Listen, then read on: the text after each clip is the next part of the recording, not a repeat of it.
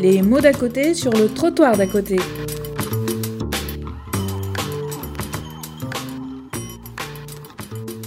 Après l'introduction de Philippe Steck, président du CFADS, la première intervention est celle de Gilles Paillard, qui est directeur général de SOS Village d'Enfants France. Mais ce n'est pas tout à fait à ce titre qu'il intervient, c'est plutôt, mais c'est en lien, en tant que porte-parole d'Objectif Enfance. Alors, Objectif Enfance euh, regroupe des associations, elle regroupe aussi des ONG, c'est international. En France, c'est par exemple les apprentis d'Auteuil, euh, Asmae, l'association Sœur Emmanuel, SOS Village d'Enfants, pas mal d'associations et donc, euh, une des bases de, ce qui regroupe euh, Objectif Enfance, c'est euh, les objectifs de développement durable adoptés en 2015 par les Nations Unies. Et donc, la base que va nous présenter Gilles Paillard, c'est bien cette idée que s'il il est un développement qui se doit d'être durable, c'est bien celui de l'enfant. Nous avons pour mission de prendre en charge dans le long terme des enfants et des jeunes qui ont été délaissés par leurs parents pour des raisons diverses et nous faisons cette action en France à travers l'aide sociale à l'enfance et nous faisons ces actions dans plus de 150 pays puisque nous avons en charge près d'un million d'enfants dans le monde aujourd'hui euh, et nous appuyons beaucoup sur les faire savoir et les locaux puisque en fait on on n'a pas d'expatriés dans notre organisation, on monte et on accompagne des associations et services d'enfants avec des conseils d'administration qui sont faits de gens euh, sur place et qui euh, permettent de faire vivre l'association, de la développer. Alors, vous m'avez pris un peu mon punchline, comme on dit aujourd'hui, puisque effectivement, quand j'ai vu le sujet que vous nous avez invité, le développement durable est quelque chose qui pour nous est important. Et effectivement, je pense que s'il y a vraiment un développement qui se doit d'être durable, c'est effectivement, comme vous le disiez, le développement de l'enfant et du jeune. Euh, parle de l'enfant et du jeune d'ici et l'enfant du jeune ailleurs, car il me semble que de toute façon agir pour l'enfance n'est pas simplement euh, dans un seul pays, c'est une dynamique qui doit se faire euh, au niveau de la planète. Alors, je ne reviendrai pas sur les difficultés qui ont été relevées d'ailleurs par Monsieur le Président sur ce que vivent les jeunes, ce que vivent les enfants.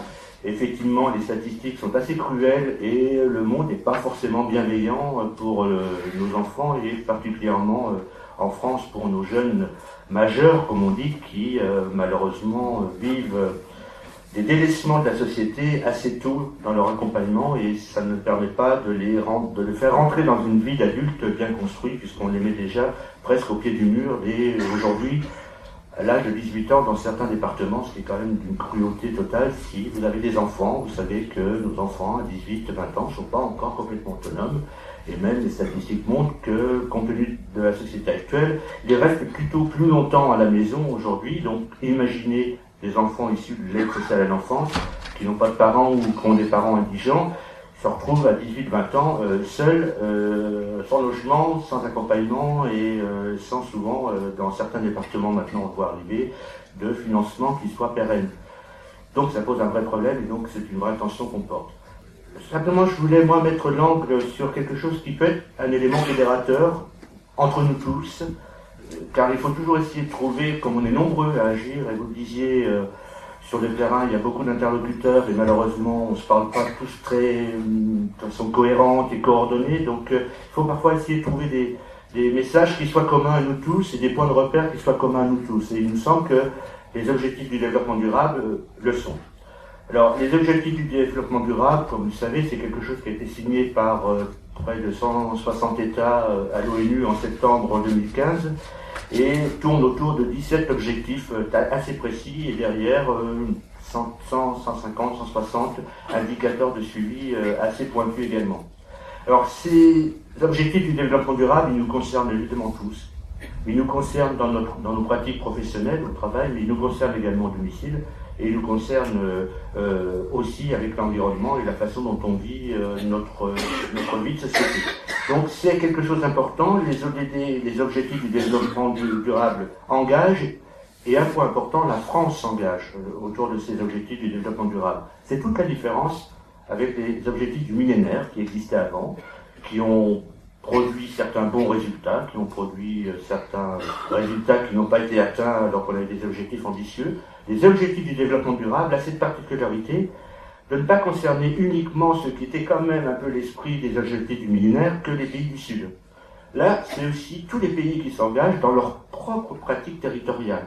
La France a signé des objectifs du développement durable, non pas simplement pour faire de l'aide à la coopération ensuite autour de ces objectifs, elle a aussi une nécessité de suivre et de mettre en place ces objectifs de développement durable dans sa propre politique, dans sa propre euh, démarche économique et dans, le, dans sa façon d'emmener toute la société civile à réaliser ces objectifs. Donc ça c'est un point important et c'est pour ça que il nous a paru euh, important euh, pour éradiquer la pauvreté, la pour protéger la planète et permettre aux êtres humains de vivre dans la paix et la prospérité, d'avoir quelque chose qui nous, et qui nous rassemble autour de points repères importants.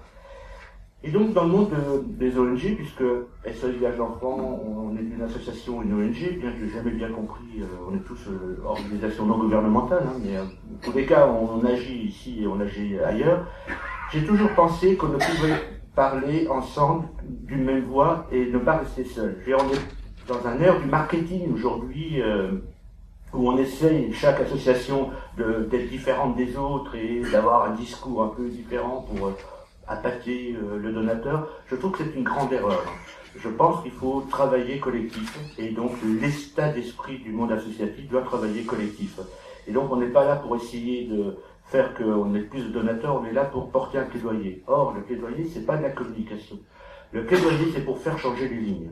Et pour faire changer les lignes, euh, bah, c'est pas simplement les services d'enfants qui peuvent le faire en allant voir euh, les élus, euh, mais il faut aussi parler en collectif. Et donc, on a créé, avec plusieurs ONG, euh, un collectif qu'on a appelé le groupe enfance et qui a pour mission de parler d'une même voix et de s'appuyer sur quelque chose qui est extrêmement fort, ce sont les droits. Les droits sont battus en brèche aujourd'hui. Vous pouvez voir ce qui se passe en Syrie. C'est complètement hors du droit international signé par les pays. Or, ce qui se passe en Syrie aujourd'hui est porté par la Russie, par exemple. Elle est en train de pilonner 400 000 personnes aujourd'hui qui sont euh, enfermées, avec près de 150 000 enfants. C'est hors du droit international. On se permet aujourd'hui de sortir d'accords de, Genève, d'accords signés euh, de façon internationale, pour faire des choses. Et après, on dit, ah, oups, excusez-nous, effectivement, on était hors du droit, mais maintenant, on va revenir, effectivement, on va reparler euh, à l'ONU euh, pour remettre en place les choses. C'est juste un petit peu dangereux ce qui se passe, et donc il faut qu'on revienne sur la table à remettre des notions de droit qui sont importantes. J'étais assez content de voir que le Conseil national pour le développement de la solidarité internationale, qui, euh, qui va se réunir demain, mais qui a fait sa feuille de route intégrait dans sa problématique d'aide au développement la notion de droit humain.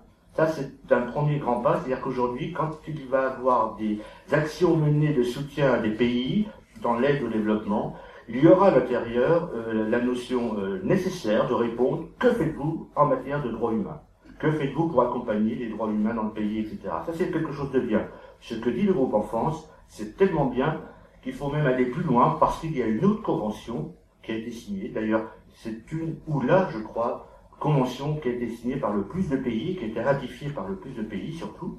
C'est la Convention internationale des droits des enfants. Elle dit tout, la Convention internationale des droits des enfants en matière d'accompagnement. Et donc on demande, nous, le groupe Enfance, d'intégrer là aussi dans les appels à projets, et donc d'intégrer dans les objectifs du développement durable des indicateurs qui sont des marqueurs transversaux sur la problématique de suivi de ce qui est fait pour les enfants et les jeunes de chacun des pays. Donc c'est là-dessus qu'on se bat. On a été entendu, et on en est ravis, puisque encore une fois le plaidoyer c'est pour faire bouger les lignes et pas faire de la communication. On a été entendu par l'OCDE. On a, il y a un mois, fait une grosse opération au sein de l'OCDE, qui désormais, effectivement, va recommander dans l'aide au développement euh, et dans ses actions euh, par pays d'intégrer des marqueurs, des référents qui soient autour des droits de l'enfant. Nous portons cette notion-là, et d'ailleurs, nous l'apportons tellement que nous pensons qu'en France aussi, il n'y a pas une appropriation de la Convention internationale des droits des enfants dans nos pratiques. Et je dirais l'exemple euh, que, que, je donne, c'est que nous avons travaillé, euh, les enfants, sur notre, pratique, est-ce qu'elle est en lien ou est-ce qu'elle est le socle base, eh bien la Convention internationale des droits des enfants? Et nous nous sommes aperçus, et d'ailleurs c'est un collaborateur qui me l'a dit, en fait, on a toujours pensé que la Convention internationale des droits des enfants concernait des pays d'ailleurs, là-bas. Alors là, il y a un vrai problème de Convention internationale des droits des enfants. En fait, on ne s'est pas aperçu que nous-mêmes, dans nos pratiques, on ne le faisait pas. Un exemple, l'écoute des enfants, la participation des enfants. Dans, la, l'aide sociale à l'enfance, faire parler l'enfant en prenant des pratiques qui soient des pratiques qui permettent de corriger ce que l'on fait, c'est quelque chose qu'on avait du mal un peu à faire, puisqu'on accompagne ces jeunes, on avait considéré que finalement le fait de les accompagner ne nécessitait pas euh, naturellement de, d'écouter aussi euh, leurs propres revendications. Donc on agit beaucoup, euh, et ça c'est ce que je voulais vous dire dans la partie d'aide aux droits des enfants que je vais être assez concret et rapide parce que je crois qu'on a guère de temps, mais je voulais juste dire qu'on n'est pas dans. Euh, on a des étoiles évidemment parce qu'on est des militants, mais on est aussi un peu très pratique, et je ne dirais pas pragmatique parce que le mot aujourd'hui est un petit peu galvaudé. On est dans la pratique euh, claire de ce qui est euh, ce qu'on peut faire. Donc je voulais juste passer le message en disant que vous pouvez nous rejoindre dans cette dynamique-là. On a fait bouger des lignes à l'Assemblée nationale, par exemple, pour la première fois, enfin, il y a un groupe en France des députés, des sénateurs qui vont, qui va se créer. Alors c'est pas encore une commission, la commission est très statutaire, elle a un président, elle a un vice-président, elle a des voitures de fonction, des choses comme ça. Non, là on est dans un groupe de travail. Mais le groupe de travail, c'est quand même une grande nouveauté, c'est qu'enfin, euh, des députés, des sénateurs se mobilisent sur la problématique de réflexion qu'on peut mener autour des, enfants et des jeunes. Et ça, c'est une grande belle nouveauté. Donc il faut évidemment leur porter, porter notre discours vis-à-vis d'eux, ce que l'on fait, et plus on est nombreux à porter un discours vis-à-vis d'eux, c'est une bonne chose. La deuxième chose importante pour laquelle on est content aussi, euh, parce qu'il faut être assez positif dans ce que l'on fait toujours, euh, c'est que désormais les objectifs du développement durable sont intégrés dans les politiques gouvernementales. C'est-à-dire que la politique gouvernementale, la feuille de route qui a été faite par le Premier ministre, demandera désormais une évaluation annuelle de la mise en place des objectifs du développement durable dans notre propre pays. Ça, c'est une belle aussi euh, avancée. C'est-à-dire que ça ne reste pas des mots, ça reste effectivement quelque chose qui va être travaillé. Et pensez bien que nous, derrière, on va pousser pour que, effectivement, cette chose-là soit faite et qu'il y ait des vrais euh, chantiers, des vraies réflexions qui se mènent. La troisième chose que je voulais dire, parce qu'il faut qu'on soit des militants qui fassent bouger les choses, c'est qu'on on, est en train, avec plusieurs autres associations, à travers un think tank, euh, je ne sais plus comment on en français, enfin un groupe de réflexion, faire simple, qui s'appelle Vers le haut. Euh, on est plusieurs associations françaises qui nous battons pour essayer, pour demander de faire euh, mettre en place les états généraux de l'éducation. Je ne parle pas d'éducation nationale, je parle des états généraux de l'éducation.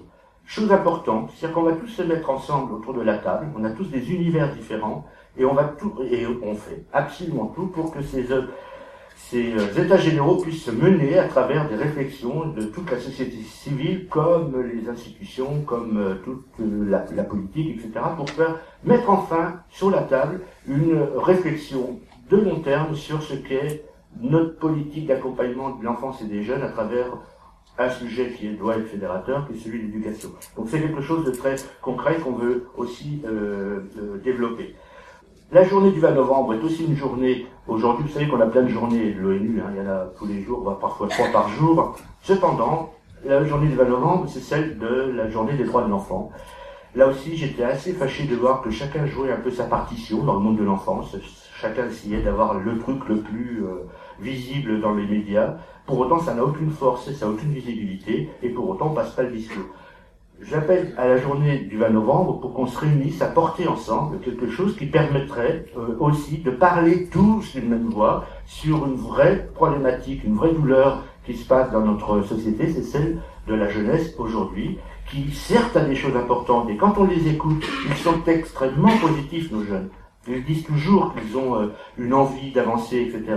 Simplement, nous, on doit euh, essayer de les accompagner, et je dirais encore plus quand ils sont issus de l'aide sociale à l'enfance, où là, c'est une véritable souffrance qu'ils peuvent vivre. Donc, le journée du 20 novembre, si enfin on pouvait faire quelque chose en commun, ensemble, pour qu'enfin les médias, pour qu'enfin les politiques s'approprient cette, cette réalité-là qui est le 20 novembre. En 2019, c'est l'anniversaire, le 30e anniversaire de cette convention voilà un bon moment de réussite et plutôt que d'essayer de parler chacun dans son coin, à faire venir des jeunes à, à l'Elysée euh, le 20 novembre en supposant que c'est un grand événement alors qu'il n'en sort absolument rien et que c'est quand même très marketing, c'est agaçant. Donc on pourrait peut-être faire passer des messages plus pointus euh, le 20 novembre ensemble. Voilà, je terminerai simplement sur quelque chose d'important, c'est que il y a une responsabilité sociale qu'on a tous, c'est celle de la valeur de l'exemple En matière d'éducation, la, meilleure chose pour avancer, c'est aussi la valeur d'exemple. J'aimerais euh, aujourd'hui que les discours qui sont donnés, les enseignements qui sont donnés en catimini dans une école de commerce, que, que les messages qui sont portés aujourd'hui soient un petit peu plus respectueux de ce qu'est la jeunesse et qu'on donne des exemples de propriété, d'éthique. Et nous sommes concernés, nous, ONG, à travers ce qui se passe à travers Oxfam. On a des nécessités d'éthique, de, transparence et on a, nous adultes, à faire passer des messages qui soient un peu plus bienveillants, un peu moins malfaisants et un peu plus constructifs pour que les jeunes qui nous écoutent comprennent que la société, c'est pas une société de combat et de lutte, c'est une société de respect, d'écoute et je dirais de fraternité.